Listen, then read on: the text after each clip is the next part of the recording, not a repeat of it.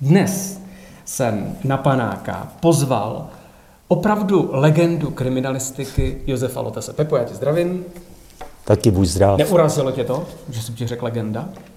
No, trošku mě to zaskočilo, jo, ale jako ta legenda, je to hezkých pár let, co jsem sloužil, je to 44 let. 44 let. 44 let jsem byl u policie, předtím u veřejné bezpečnosti a předtím dva roky na vojně, takže 46 let celkem Tak. v uniformě, v uvozovkách, protože tu uniformu jsem svyknul před mnoha lety. Jako kriminalista. Já jenom chci říct, že eh, každý, kdo zná pojem Pražská Mordparta, tak si to musí spojit s tvým jménem. My jsme, protože jsem tě nazval legendou, já jsem asi použil špatný slovo, ne, že by tě to urazilo, ale já vím, že vy všichni eh, jste vy dobří policajti, jste takový jako skromný. Tak pro nás seš legenda a proto jsme v Muzeu policie České republiky tady v Praze, protože kde jinde bych měl eh, Pepu spovídat. Ale Pepo, než se rozpovídáš, protože já už se pak jenom jednou zeptám a Pepa bude mluvit a mluvit a mluvit, protože to má za těch 44 let tolik, že se mu to nevešlo sem do toho notýsku, to má jenom body.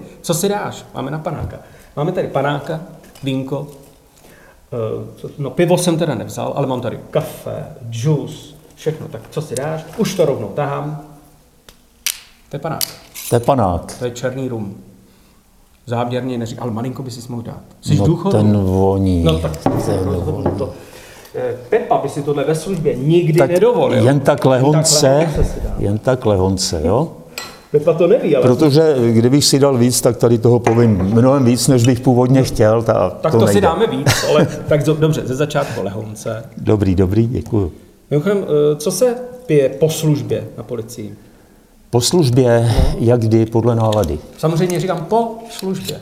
Jak kdy, podle nálady, podle toho, jak to vyjde, jaká je ta konstelace, tak ten pambíček policejní nám pomůže, Hmm, tak podle toho, tak jak je nálada. No tak ale rumem byste asi nepo, nepoovrhli. To bychom nepovohrali jistě, ale každopádně, každopádně nejvíce tam vypije kafe u té policie. jsem Jo? si to Policejní kuturek, ve kterém musí stát lžička. Tak. Díky, Takže- že jsi přišel. Zatím na zdraví a pak se ještě připijeme na ty úspěchy, které jsou za váma. dobře, děkuji moc. Víš, já říkám za váma, protože samozřejmě, že to je vždycky týmová práce.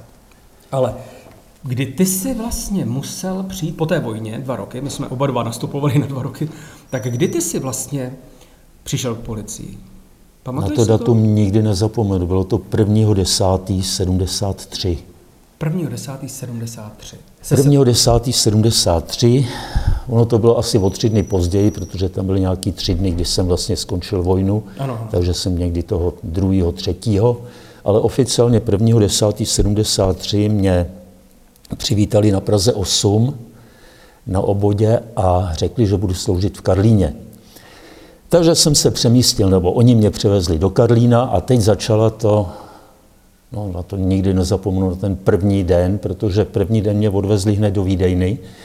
Ve Vídejně mi nabalili takový ohromný pytel, protože jsem ani pořádně nevěděl, co tam je, pak jsem teprve zjišťoval, že jsou tam uniformy a Kanady a lehátko a, a, a madračky a Dokonce lehátko. lehátko nafukovací, no.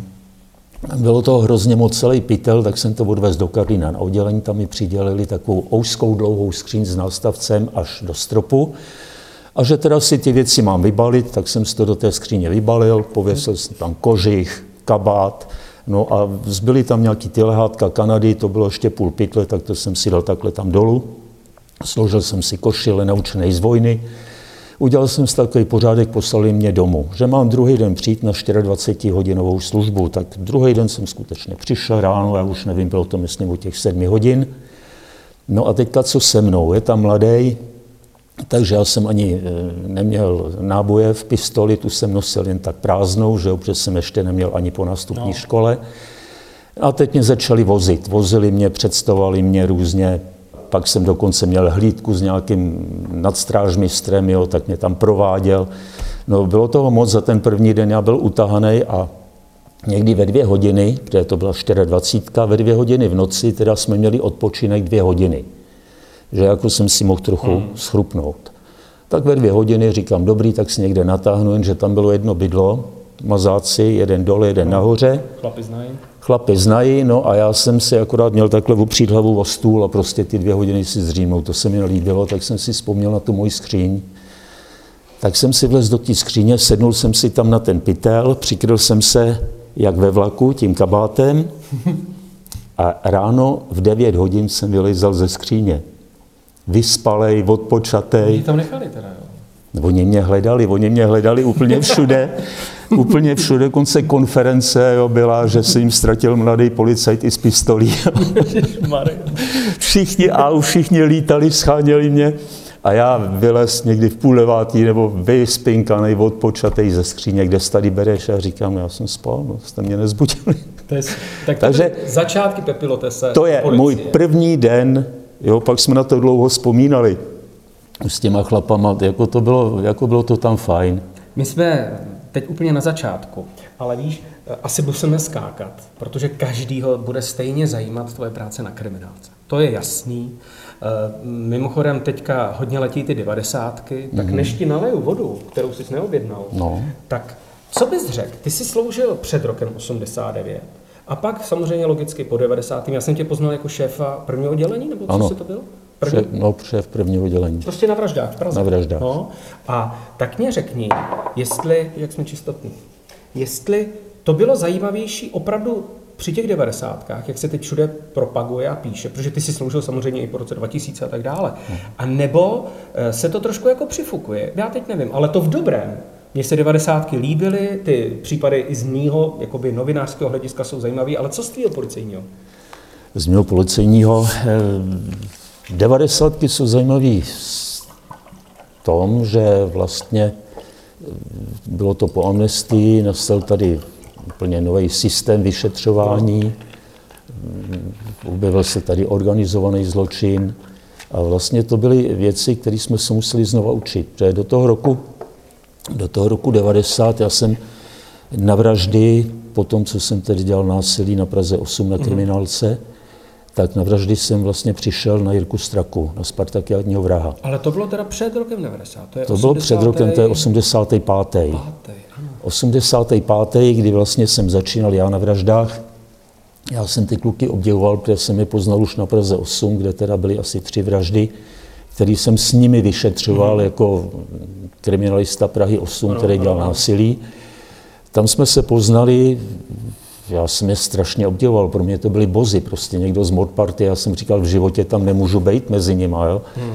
No až teda přišel ten 85. a s chodou okolností teda jsem se tam dostal, byl jsem oslovený, tenkrát to bylo trochu jinak, než se to dělá dneska nějaký výběrový řízení, tenkrát prostě si oni vybírali typa člověka, který by teda byl vhodný pro tu ano. práci, protože oni ty lidi při tom vyšetřování až poznávali. Tak jsem chtěl říct, to je i po celé republice. E, vlastně tam třeba kraj, kraj si vybíral mezi Vybíral si mezi lidi ano. a oslovil se, takže to byla pro tebe podsta. No to byla veliká podsta, už ta podsta, když já nevím, mě e, oslovil tenkrát Pepa Prokop e, z kriminálky z hmm. Prahy 8, šéf, ano. a vytáhl si mě z toho místního oddělení. To už byla ohromná podsta. Hmm. Já jsem si říkal, na do smrti skončit tady v uniformě, jo. A můj sen vždycky byl teda pracovat na té kriminálce. Víte, nebo víš, na to místní oddělení, když přijel poručík z kriminálky, tak to pro nás byli bozy, to, to byl někdo. Jo. Hele, a to by mě zajímalo, už když jsi nastupoval k té policii, tak, ale, tak jsi říkal, že bys chtěl jednou vyšetřovat vraždy? To jsem si říkal. Takže vlastně... To je vlastně- asi sen každého policisty. Prostě to je ta top, to je to nej vyšetřovat vraždy. Pepa Lotes, Přišel na panáka, legenda české kriminalistiky, eh, bývalý šéf Morparty na vraždách už vlastně před rokem 90, ano. splněný sen. Tak eh, je tam nějaká mimostraky, eh, vražda, případ, na který nezapomeneš? Protože ty jich máš opravdu hodně za sebou. Po Strakovi Spartakiádním, Spartakiádním vrahovi toho bylo dost. Těch případů, těch případů od toho roku 85 do roku 90 bylo skutečně hodně. Hele, my jsme teď v muzeu jo, tady. Mimochodem, dá se říct, že ty případy jsou některé tady? No, samozřejmě, jsou tady. V Policejním muzeu v Praze?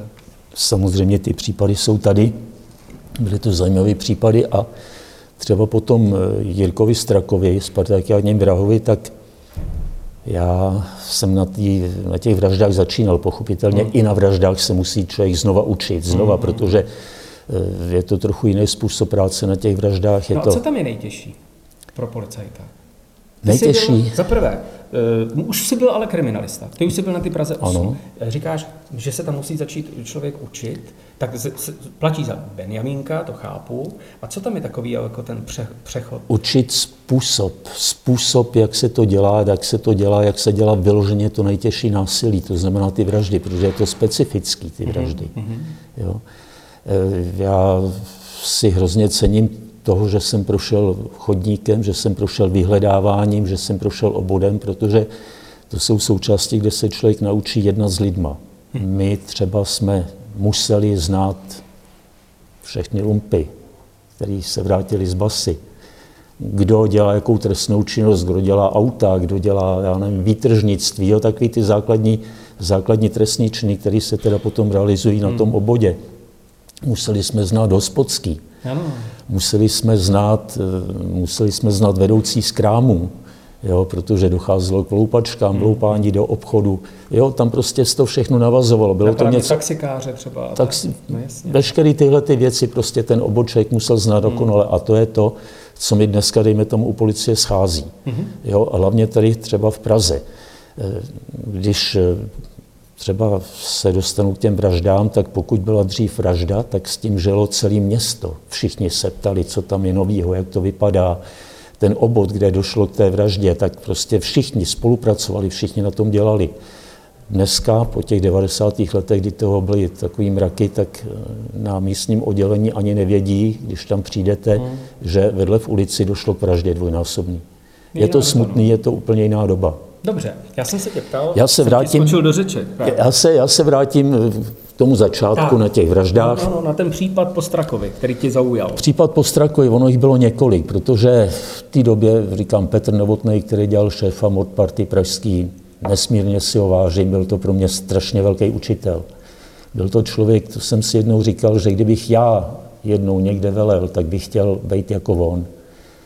To byl člověk, který dokázal zorganizovat úplně všechno. Jo, to prostě s ním spolupracovat to nemělo chybu.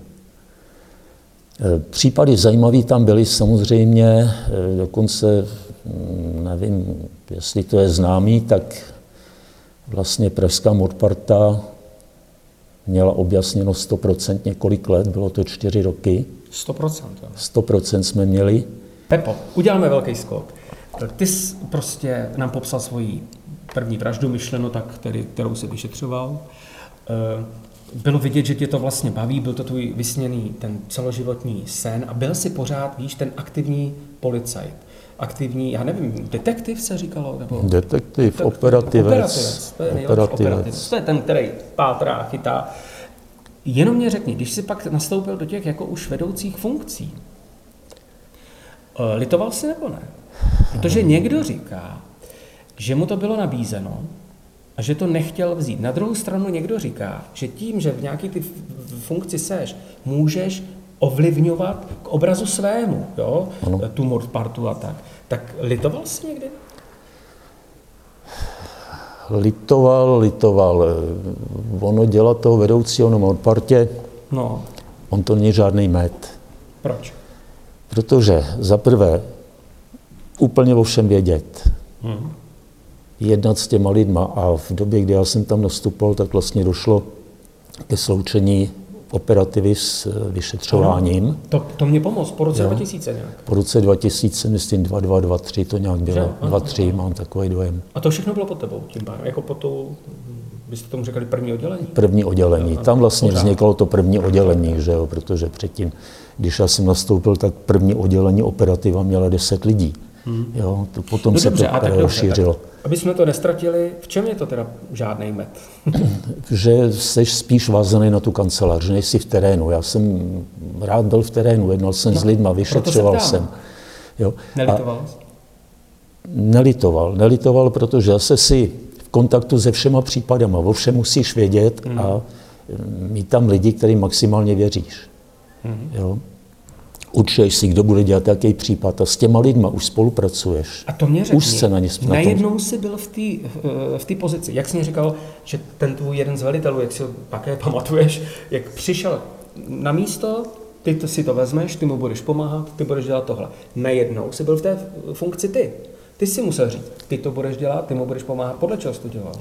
podle toho Petra. Snažil jsem se jako on, jo. Sna- ale ono v té Praze na Morpartě, jak se tam zvyšoval počet vražd po tom roce 90, Se nestíhalo, ano. tak pochopitelně se nestíhalo a byly utvořeny týmy pracovní. Mhm, Jo. To znamená, že já jsem dělal vedoucího toho jednoho týmu, takže už jsem v tomto případě velel tomu týmu. Chápu. Takže už Byl to stabilní tým, když jsem měl čtyři nebo pět lidí pod sebou, jo, a my jsme vždycky vyšetřovali tu vraždu. Já jsem vždycky ten případ ved. Mhm. Jo, to samý. E, Další partu ved Honza Štoček, další Mhm. partu ved, já nevím, Zdenek Vik, a takhle prostě to tam bylo Takže vlastně všechnu tu, eh, to velitelství už měl a pak, když jsi se stal tím šéfem, tak už jako si jenom přešel. No a, ale teda, jestli jsem to pochopil, nechtělo se ti ztratit kontakty s Nechtělo, já taky s těmi lidmi jsem opravdu maximálně spolupracoval, já jsem se podílel na těch případech. Hmm. Já třeba hrozně rád s Honzou Štočkem jsme vyslýchali, jo, když jsme byli dvojka, kdy prostě jsme, to už si vzpomínám na případ, no, ono i těch Ono případů je tolik, jo. Právě, to bychom vlastně vždycky zasekli, jednou se sejdeme nad třeba dvouma případama, ale spíš nás zajímá tohle, kolik vlastně, když se řekne Pražská Morparta, mimochodem něco takového vzniklo opravdu poprvé v Praze. Já jsem východu Čech a v Hradci se říká, že to teda vzniklo v Hradci, ale to nechci. tak, tak v Praze. Kolik, když dneska já řeknu Pražská Mortparta, kolik to je lidí? Co, jak si to mám představit? Tak Asi. eh, když jsem začínal na Morpartě, tak tam bylo 10 lidí. Deset lidí. A když jsem končil na Morpartě, tak tam bylo 41 lidí. 41 lidí, jo. To jsou operativci, jo? Operativci, vyšetřovatelé? vyšetřovatele dohromady. Ty jo. A dokážete se sejít někdy, nebo dokázali jste se sejít na jedné poradě jedný? Dokázali, každý den, každý den byla porada, ráno vždycky byla porada, která začínala v půl osmi, kterou jsem vedl já, kdy se hovořilo o všech případech a pak měli porady jednotlivý Týmy. týmy, jednotlivé skupiny. Jo, kde vždycky v té skupině, to bylo k těm konkrétním případům už dopodrobná, já jsem navštěvoval různě ty jejich porady potom, jsem to bral postupně. Takový ty zajímavé věci, které byly, tak jsem vždycky přišel na poradu. Abych skutečně byl v tom obraze, Ano, potom jsem chodil za těma vedoucíma Tak, tak, těch týmů a radili jsme se, co a jak dál, jo, a takovýhle. Takže skutečně člověk musel být v obraze u všech případů, které tam byly. My jsme to viděli i v některých seriálech teď, klidně i v tom prvním oddělení, i v těch devadesátkách, že, eh, a proto se na to zeptám úplně popravdu, popravdě, je mezi policajtama v dobrém, v dobrým, taková dobrá rivalita trošku? Víš, protože vy takhle to řeknu, Mordparta to jsou srdcaři, alespoň tak já jsem to poznal. Musí být. Ano, po celé republice. Myšleno tak, že to jsou fakt policajti, kteří to chtěli dělat jako Pepa Lotes, berou to, že toho dosáhli. Chtějí být nejlepší, chtějí ho dohnat, zatknout toho člověka. Praha tady. Mm, V tomhle slova smyslu, ale v dobrém, eh, je tam rivalita. Je tam takový to špičkování. No. Kolikrát se sejdeme, nebo v rámci republiky jsme se sešli na poradách, že jo, kdy jsme se všichni znali v rámci republiky. A A to vím, v rámci republiky, Vzpomínám- jo. Ale co, a co v té Mordpartě? v té modpartě tam jsme si pomohli. Tak nebyla rivalitka. Tam nebyla nějaká rivalita. A taky se to řešilo, když, já nevím, bylo míň vražd, třeba jedna ta skupina, Mhm. Jo. někdo to měl složitý, tak prostě se vypichovalo, že tam Pomáhalo šla ta druhá skupina, pomáhali, prolínalo se to různě.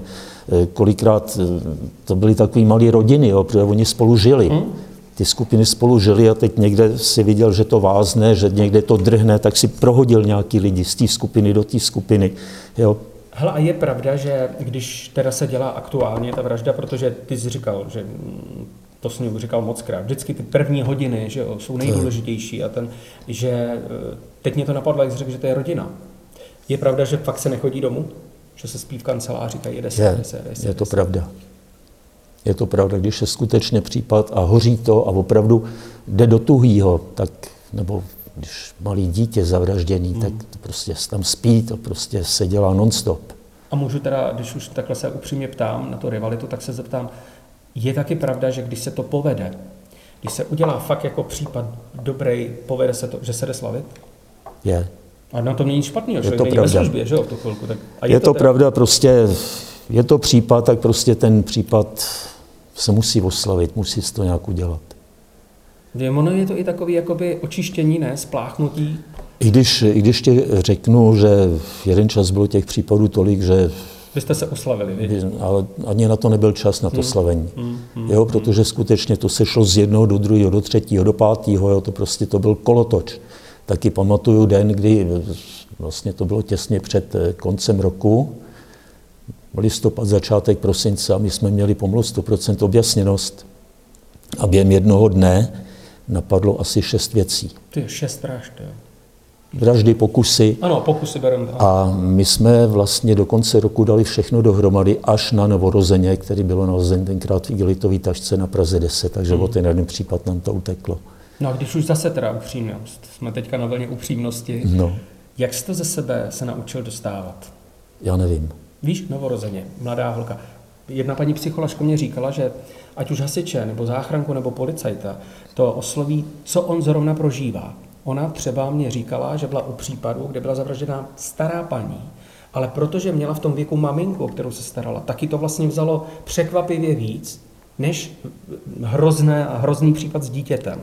Tak jak ty se konkrétně, ty jsi říkal, nevím, já ne, no ale musel se, takže nevědomně zřejmě, nešel ne, jsi na to nějak vědomně, ale musel ale se to naučit. Prostě malí děti, to je něco strašného. No právě.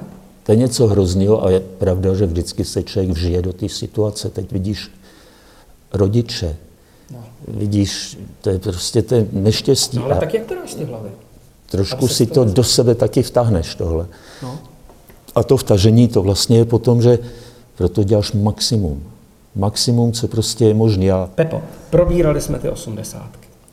Ale stejně teď frčí devadesátky. Nejen proto se na to ale ptám, ale zajímá mě, hodně se to změnilo. Bavíme se o vraždách, nebavíme se o e, jiných, třeba hospodářská kriminálka a tak dále. Bavíme se o tvým oboru vraždy. Jak se to změnilo po tom roce 90?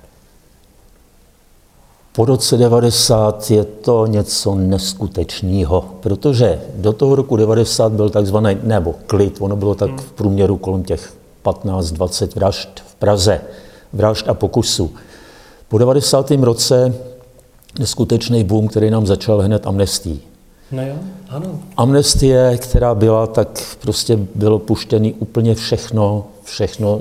Někteří tam zůstali pochopitelně, někteří tam byli zavraždy a tak podobně, ale i nám vlastně byl puštěný člověk, kterýho my jsme měli rozpracovaný na vraždu.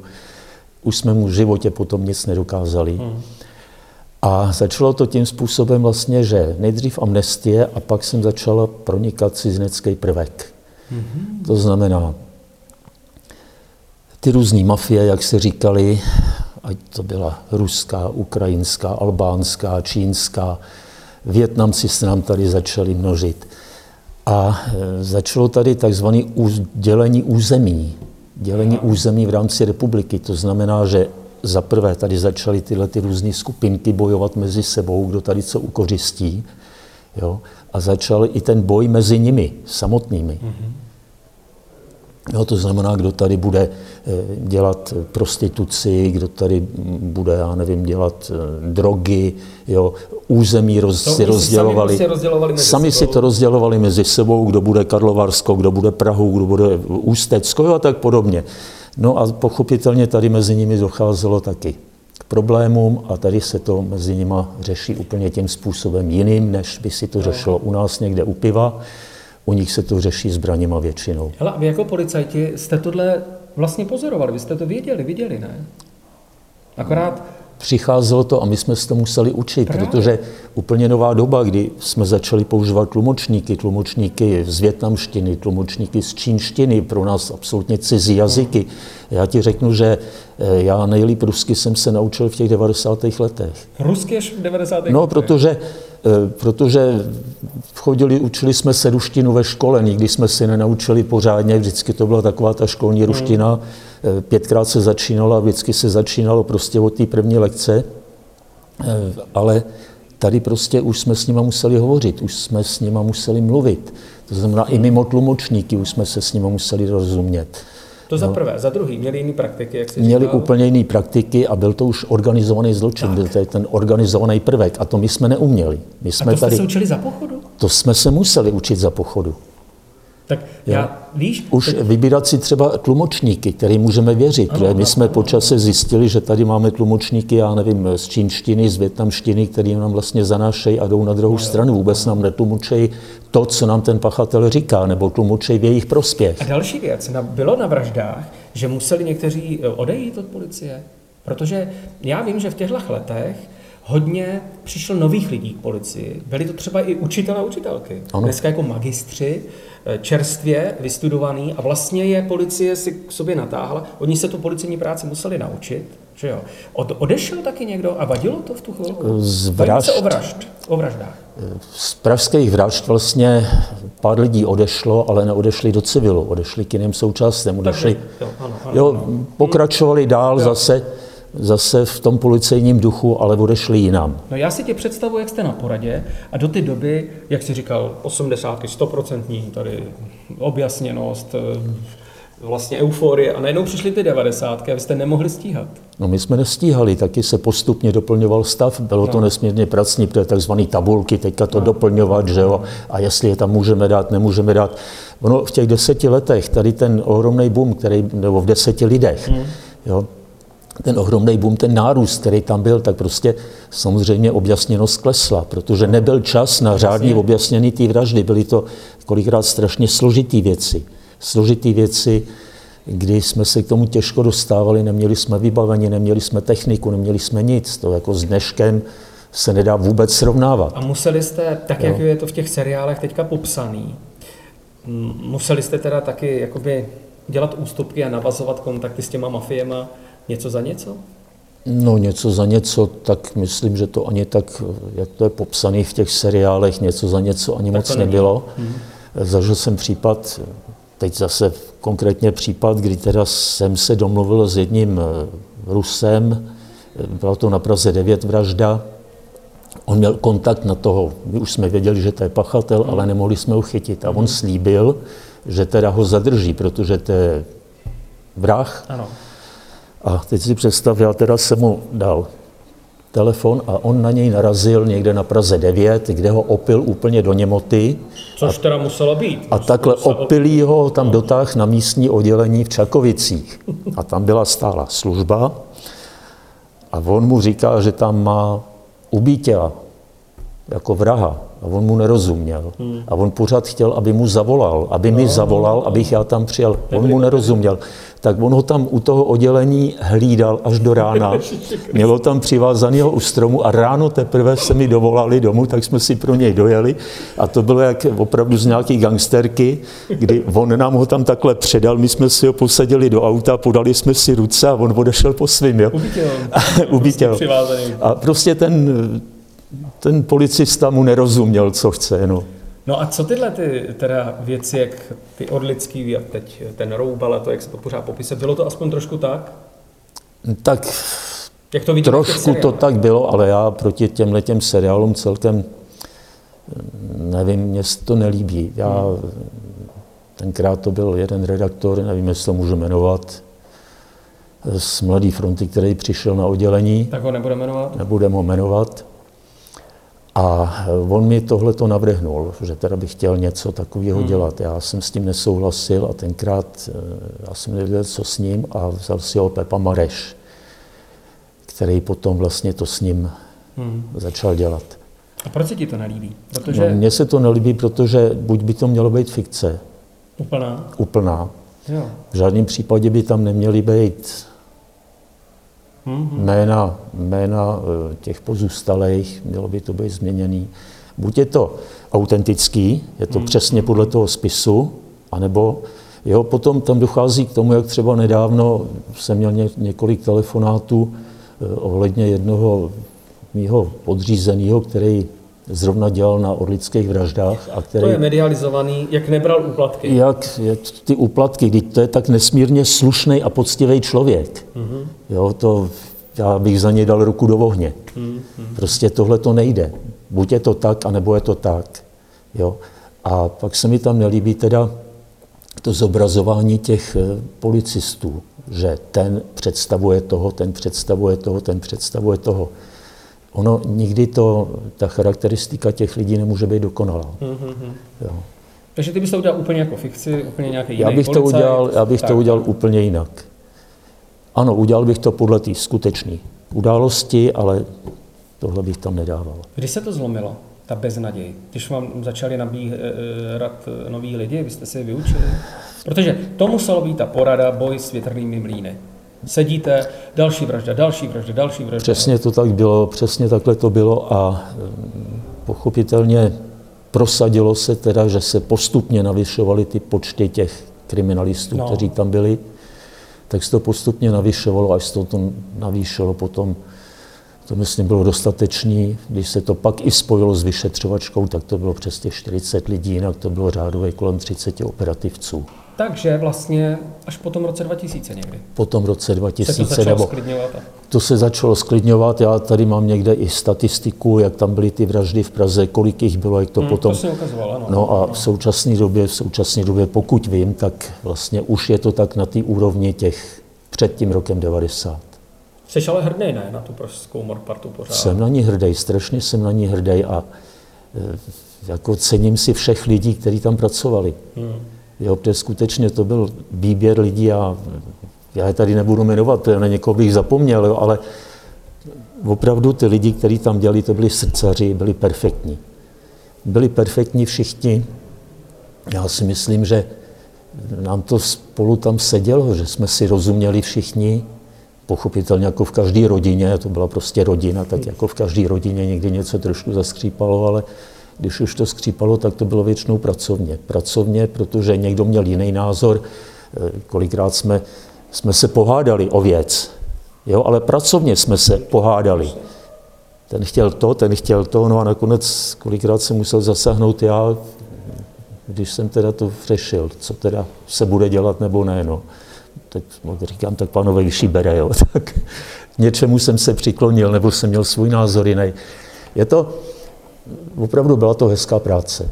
A na ty lidi, na všechny, já strašně rád vzpomínám. Do dneška si píšeme, jsme v kontaktu s většinou lidí, že jo, pochopitelně někdo odešel někam na Moravu, odešel jako Sláva Pařenica nebo tyhle, tak tam už to je horší, ale přes maily, přes WhatsApp, přes telefony, tak jsme vlastně všichni v kontaktu. To sami jsme v kontaktu se spoustou lidí z republiky, kde my jsme se poznali. Já dodnes se stýkám plzeňáci, severočeši, brňáci, hradečáci, že Honza Lomnický, že, Žerovnický, jo, prostě to jsme vlastně byli jihočeši, já bych mohl jmenovat celý, celou republiku. Jo, to je, republiku. Takže to byla taková ta velká rodina. Taková velká rodina jako bylo to, strašně rád no, vzpomínám na tu práci. Říkali jsme, že se na to napijem. Napijem. tak, na zdraví. Na zdraví. ve službě a můžem. v muzeum, ano, můžem, a v muzeu policie České republiky v Praze jsme jako hosté, takže ani tady nejsme v pracovním poměru. Hm? Na panáka s Pepou Lotesem.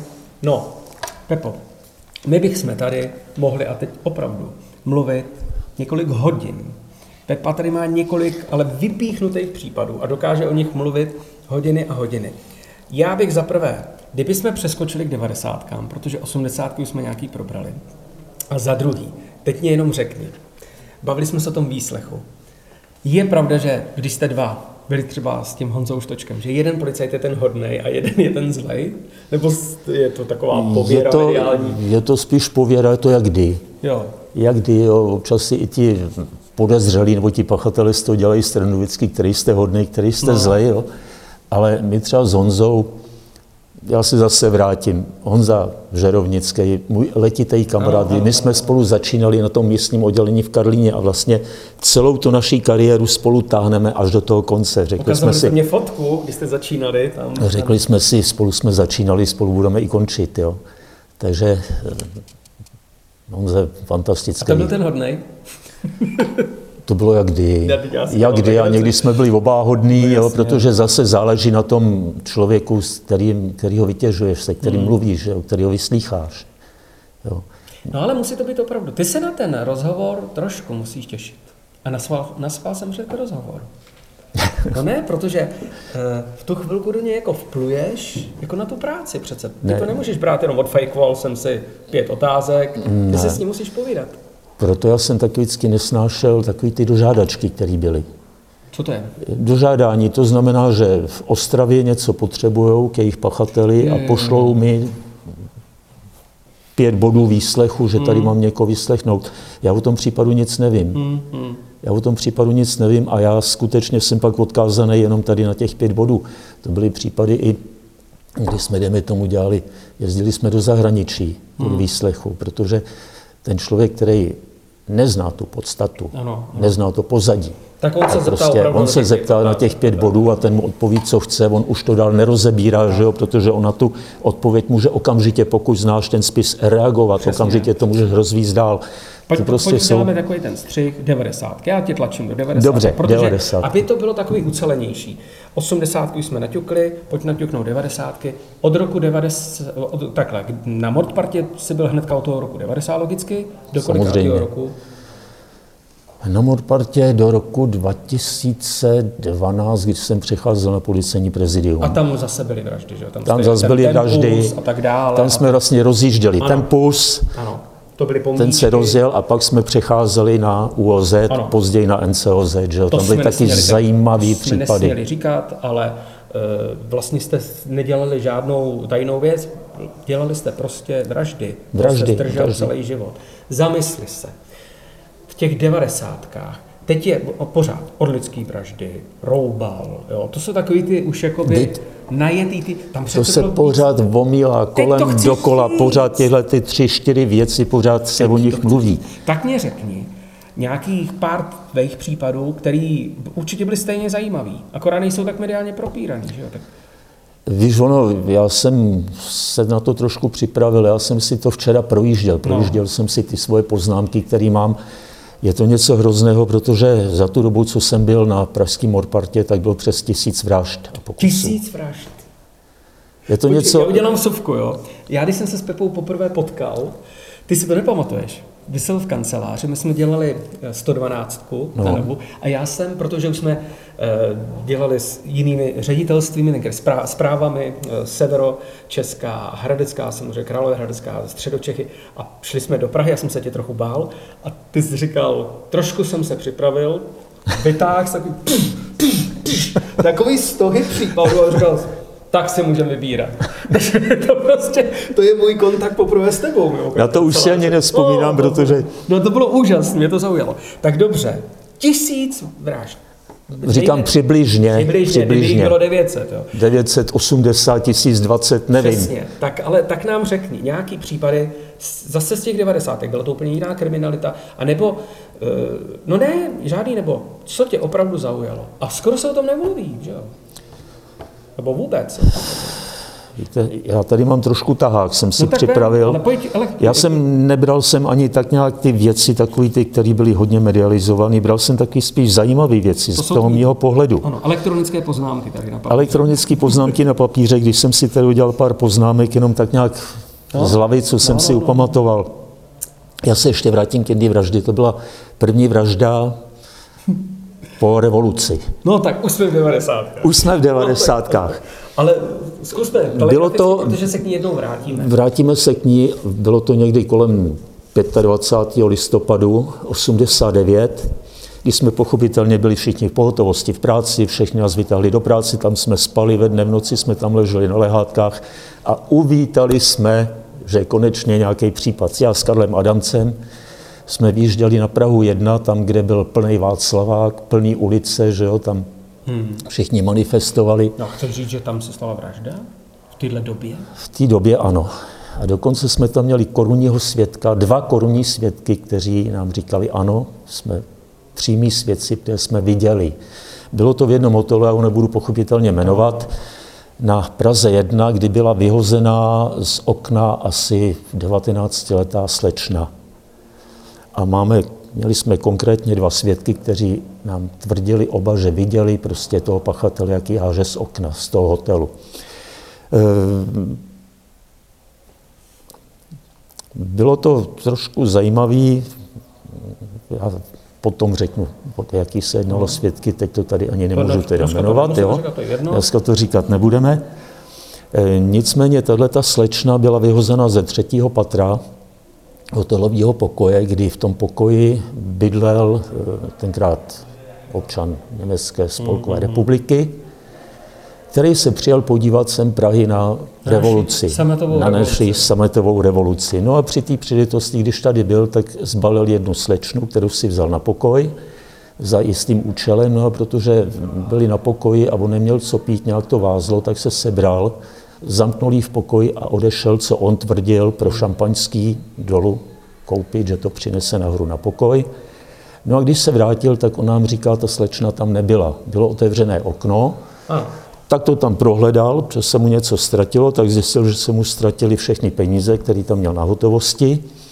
No a ta slečna nikde. A protože bylo otevřené okno, tak vykouk z okna a najednou vidí tu slečnu, jak stojí vedle toho okna,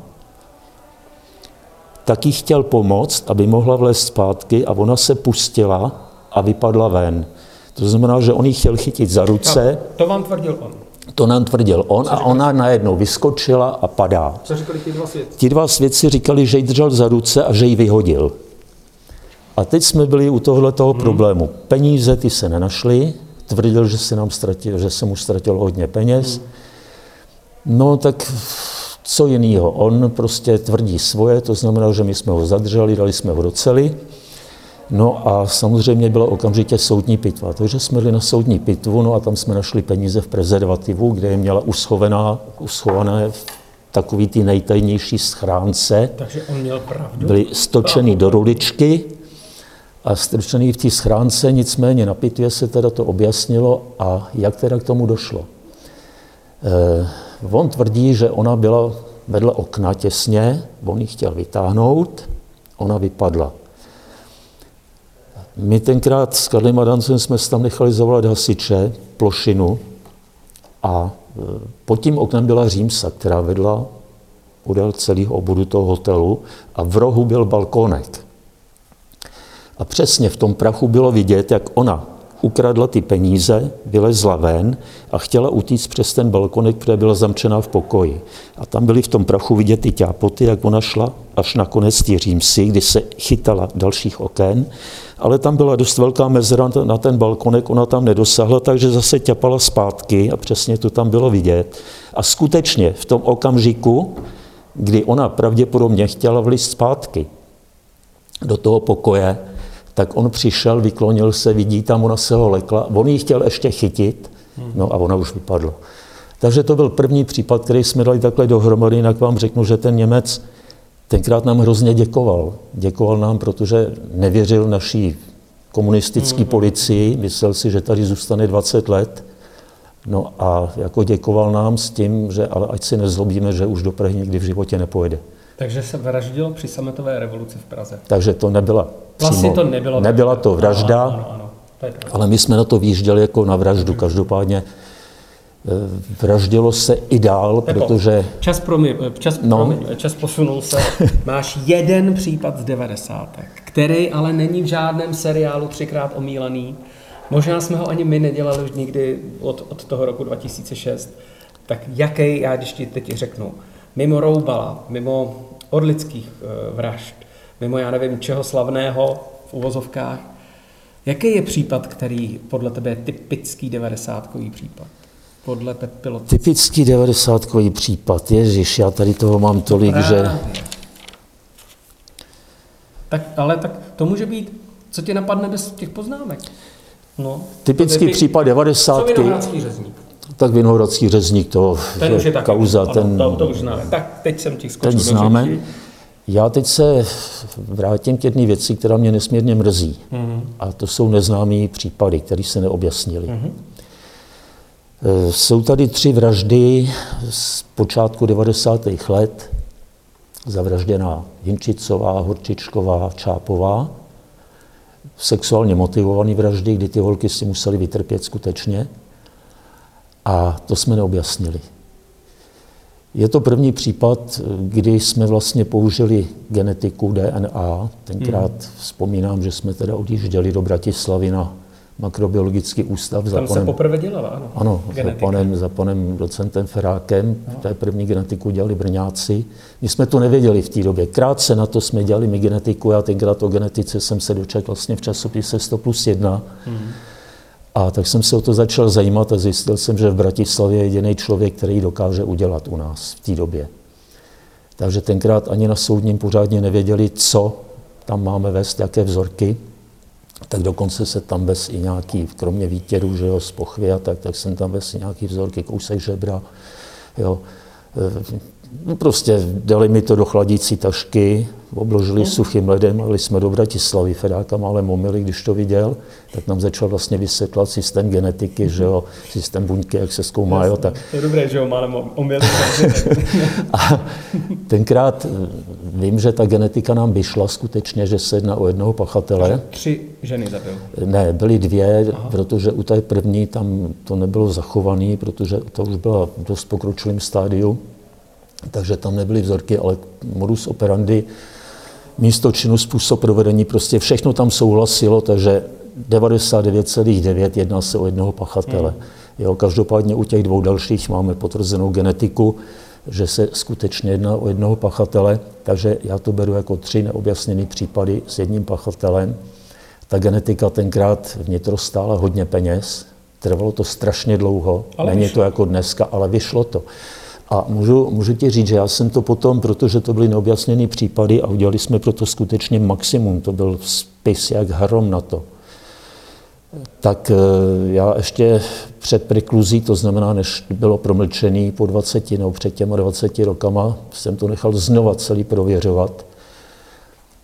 A e, zajistili jsme tu genetiku, že ve všech kriminalistických ústavech v celé Evropě, jo, Nikde se nám od té doby neobjevil pachatel.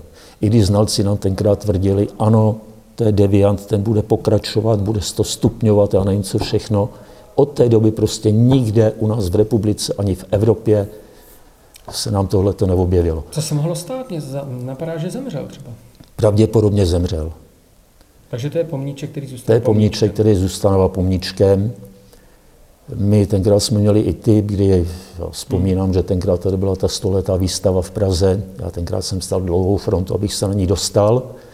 Jo, a e, vlastně díky tomuhle případu jsem tam potom chodil dva měsíce, hmm. každý den na tu výstavu, protože nás jedna z verzí vedla i na to výstaviště tam. No. Jo, takže to je případ, který mě nesmírně mrzí, který nám nevyšel. Těch no. případů je samozřejmě víc, neznáme jich, ale tady to je takovej... Myslím, že to, že tě mrzí, je důkaz, že jsi stále srdcař. to za prvé. Za druhý, že těch případů, které jste udělali, jak jsi říkal, dejme tomu, kdyby jich bylo 980, je strašně moc a ten, ty, který jste třeba vy ve vaší partě dotáhli do konce, je také hodně. Takže je ti za co děkovat, Tepo. Takže za prvé děkuju za to, že jsi dneska přišel do muzea na Panáka. Za druhý bych ti rád eh, teda znes takovou jako prozbu, že bys to nevyhazoval a že bychom se tady sešli někdy, anebo u nás v studiu, máme tam bar, mm-hmm. a že bychom si dali dalšího panáka a probrali ty jednotlivé případy. Co ty na to? Já se rád sejdu. Velice rád ano. se sejdu, říkám, tady to jenom pár poznámek, který no, jsem jo. si dělal. Jo. A taky chci ještě říct a slíbit, že se eh, teda zaměříme víc na ty devadesátky populární, ale třeba i roce, po roce 2000. Takže Něco se, už, se, už se nadechuješ, viď? No, tak už. pojď, pojď, dáme si panáka. Pepa Lotes, bývalý šéf Mordparty, ať se ti daří. Tak děkuju. Policajt tělem i duší, a legenda kriminalistiky. Vám taky, ať se daří, ať se daří i s kolegy, kteří s vámi budou dál hovořit. Jo, a i těm kolegům přeju všechno nejlepší a hlavně, aby se jim dařilo tak, jak se jim dařilo doteď a hlavně, aby byli zdraví. Na zdraví. Na zdraví. Pepolote se uslyšíte v kriminálce Českého rozhlasu. Mimochodem Fabiánovou jsme spolu naposled dělali. Naposled Fabiánovou, Tak si ano. můžete poslechnout půl hodiny o jednom případu. Tak díky.